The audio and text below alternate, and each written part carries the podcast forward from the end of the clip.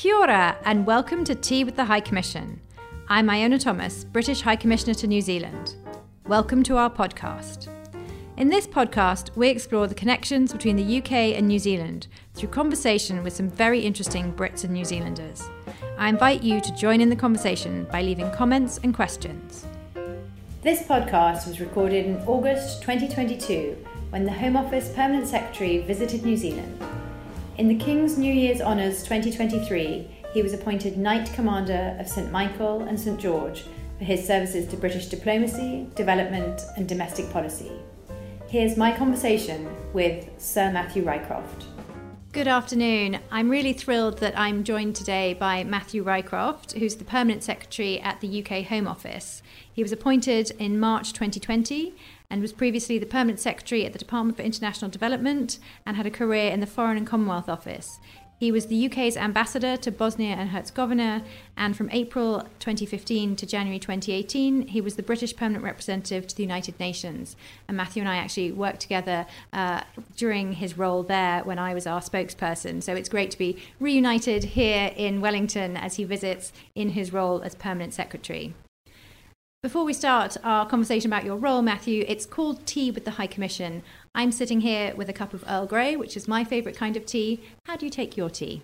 Well, it's really great to be here. I know. I like English breakfast with a, just a tiny bit of milk and no sugar. Ah, excellent. Yeah. Uh, a different style, but a good tea choice.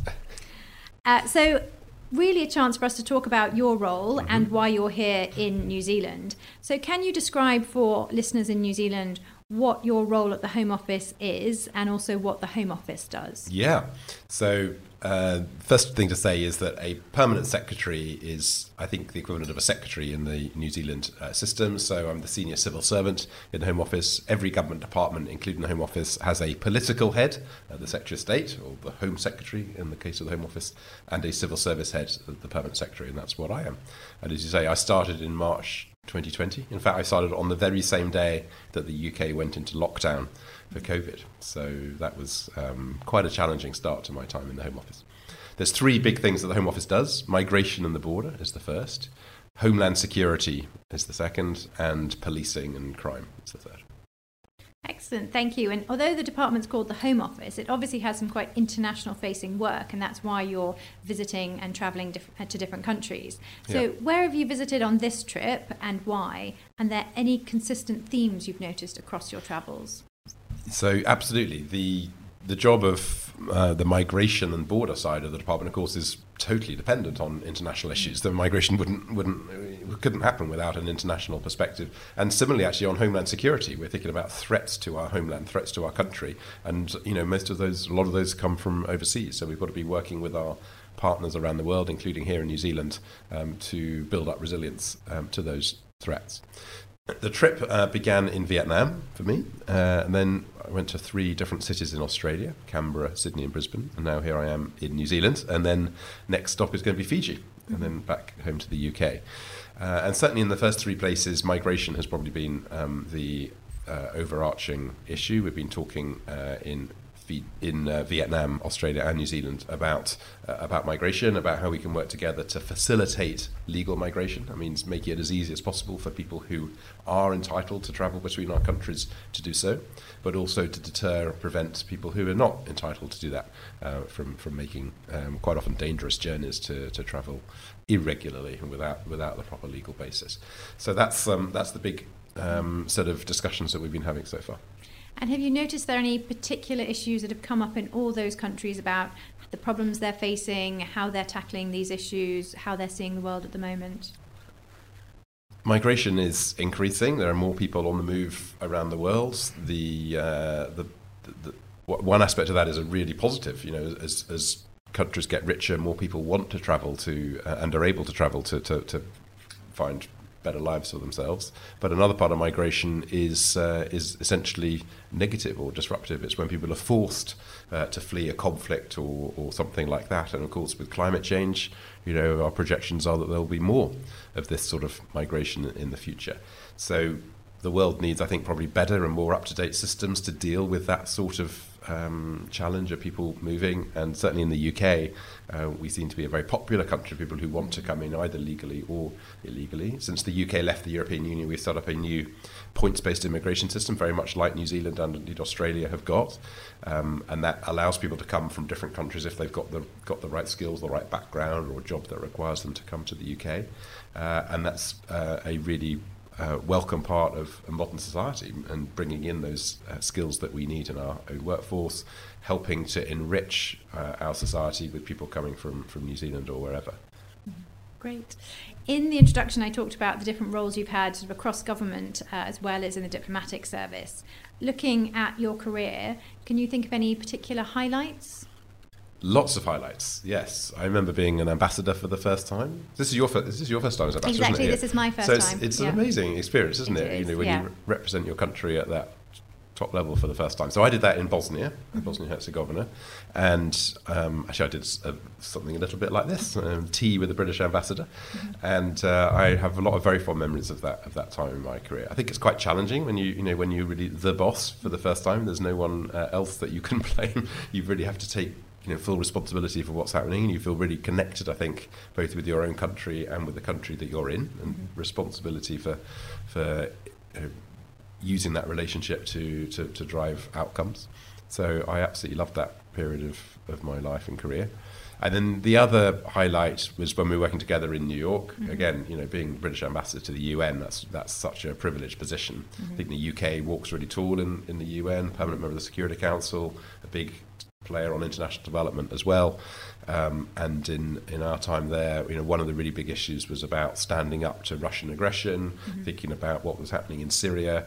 And um, thanks to some brilliant speeches, uh, we uh, tried to really uh, increase the price that Russia had to pay for, for supporting uh, Assad and the regime in Syria. And that was, uh, well, ultimately unsuccessful actually, because mm-hmm let's face it, the situation in Syria carried on getting really bad, didn't it?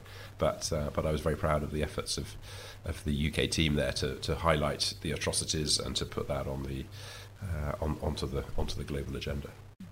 I remember my time at the UN as well as being a real sort of highlight from my career about being at the heart of where we're trying to solve global problems together. Say, we talked earlier a little bit about diplomacy, you need to be willing to compromise, and sometimes that can be tough, but actually that's what we're working towards. Do you have any views on how you get that sort of balance right in compromise and how you work together to find a positive solution? So in the UN, there are all 193 countries in the world represented. That means every single country has an ambassador there, and there is something that you can find in common with each and every one of those people. Mm. Sometimes it needs to be outside work. You know, you um, you know go jogging together as I did, or, or or you get to know someone socially outside work, and I think that can help you know bring people together so that when there is a difficult negotiation or when you're trying to find that sweet spot that both countries can agree to, you've got some sort of connection to get started. And I do remember in, in New York, even, oh, we talked already about Russia and often mm-hmm. being on the opposite side of issues with Russia, but even with Russia, there were still issues that we were on the same side. Mm-hmm. Uh, or even if we disagreed, we might both be able to agree on some aspect of, uh, of, of, an issue, for instance, to allow humanitarian aid to come into to Syria or, or, or, or other crises. So even when things are really desperately bad between two countries, there is usually, if you really work at it, there is a, there is a point somewhere that both countries, possibly for different reasons, can coalesce around. And in a way, that is what diplomacy is. It's finding that spot and, and really being inquisitive enough and curious enough to keep on digging until you can find it. Mm-hmm. We talked about uh, sort of our time in New York, and when we were both there, New Zealand was on the UN Security Council. What are your memories of working together with New Zealand?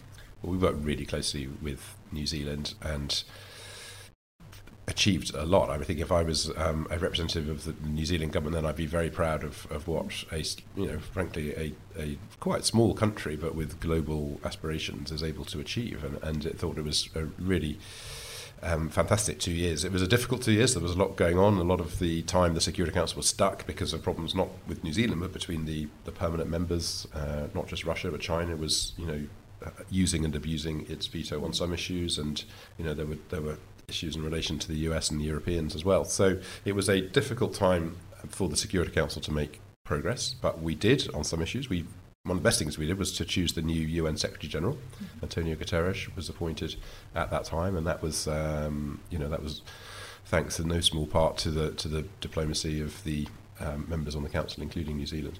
So I think New Zealand played a really fantastic role on on a whole range of issues, some of which were you know thousands of miles from home. You know issues like the Middle East peace process, where um, New Zealand diplomacy was instrumental in in um, seeking to make progress on on Israel Palestine. And then looking outside work, uh, so you're here in New Zealand. I think you're spending a few days here uh, after our programme work finishes. Have you been to New Zealand before? No, it's my first ever visit, but I'm absolutely delighted to be here. And in addition to the work, which has been fascinating, really looking forward uh, to spending a couple of days with my uncle and aunt and cousins uh, who live here in Wellington and who I've only ever seen on short visits, uh, short their, their short visits to the UK and elsewhere.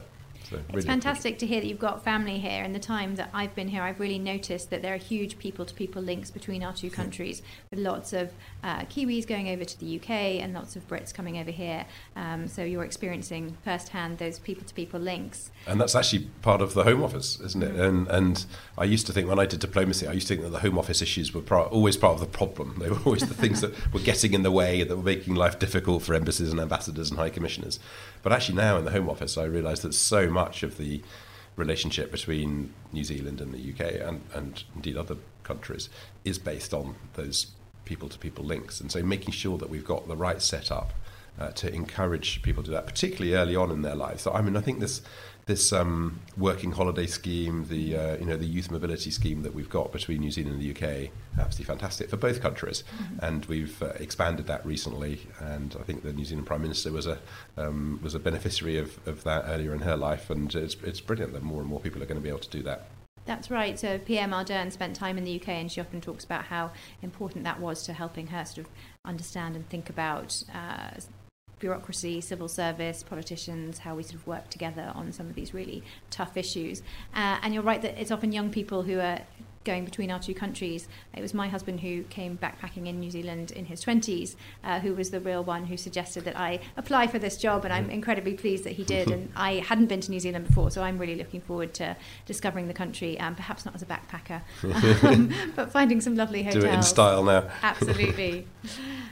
And thinking about your meetings here, you've had a busy two day of meetings with a whole range of different um, government departments, with ministers, with officials. What are some of your takeaways from those meetings? Well, the overarching sense is one of uh, being on the same page as each other, absolutely like minded. We, even if we disagree, it's, it's normally a disagreement about the tactics or you know something relatively short term, but we're, we're, we're absolutely aligned on the big picture our interests and our values, the things that we're trying to achieve in the world. And um, I, I, I, just think we need to make sure we don't take it for granted. And you know, it must sometimes be the case that um, in a country like the UK, we think, oh yeah, well, New Zealand will always support us on this, that, or the other, and maybe maybe maybe that applies the other way around as well. And that's dangerous. You know, that's that's what can lead a bilateral relationship to drift and wither, and, and I'm absolutely determined, and I, I, think the whole of the UK system is determined that that shouldn't happen, and that we should breathe new life into it the whole time, and, and we have a really big opportunity to do that now, and I'm delighted to be playing a small part in it. And it's great to hear you say that. So coming all the way from London obviously shows that commitment, and that's uh, something that the team and I here at the High Commission, our team in Auckland, can carry on doing is making sure that we're having those conversations on foreign policy, but also on the whole range of domestic issues where we can actually share experience and expertise. It must have been incredibly difficult for our colleagues who were here during the various COVID lockdowns mm-hmm. when travel was not possible to yeah. keep keep that alive. Obviously, we could do things by by Zoom and Team and so on, and, and, and we did, and I, mm-hmm. I, did with my New Zealand opposite number and others. But absolutely isn't the same as, as being in a room and having the time to go through things in you know, in more depth and more detail face to face. So I'm really glad that the COVID restrictions in the UK have uh, have have eased, and it means that we are able to have that more normal human physical you know person to person interaction again. Absolutely, and we're really pleased the borders in New Zealand have opened, which means that we can have these visits. And in fact, we've got a whole series of visits uh, from our Secretary of State for Trade, Foreign Commonwealth and Development Office Minister Amanda Milling, uh, and also the COP President Alok Sharma. We've talked a lot about uh, the opportunity for young Kiwis to go over to the UK and take advantage of the working holiday scheme. What advice would you give to young people headed to the UK? go. You know, make the most of that scheme. It's it's an it's an even bigger and broader uh, scheme than it than it ever has been before, and we encourage people to make the most of that opportunity. So I would encourage people to to do it do it relatively early in your career once you've finished your studies and you're sort of wondering what to do next. And definitely go to London. I mean, most most flights, I guess, from here would come into London anyway. And that is, for those who haven't been, that is such a vibrant, multicultural, buzzy city with something for everyone. Um, but I would also really encourage people to get out of London. And you know, we have four nations in the UK. It's not just England; it's Scotland, Wales, Northern Ireland. So going to Edinburgh or Belfast or Cardiff, going to the coast, probably um, spoilt for choice in New Zealand, but we have wonderful coastline as well uh, in the UK. Whatever you're into, I think you will find some aspect of, of that in uh, in the UK. If it's music, if it's sport, if it's art, all that all that stuff is good. Uh, if you're a bit earlier in your life and you haven't been to university yet, then you know we have some fantastic uh, universities as well. Not just the old famous ones, but some of the newer ones as well, which are really cutting edge in some subjects. So do a bit of uh, do a bit of investigation and research before you come, and then just enjoy it. Just finally, uh, I know you've got three daughters. Uh, they might be thinking about their own sort of gap years or overseas experiences. Would you recommend that they come to New Zealand? Oh, totally. And I don't think they need much encouragement from me. Um, but yeah, they're they're all um, I think open to uh, international issues. They've all been, um, all three of them have been in schools in, in different countries, depending on where, where we were living at the, at the time of their schooling. And um, I will be, well, I've already started reporting back on how wonderful it is here, so uh, I don't think they'll need any encouragement.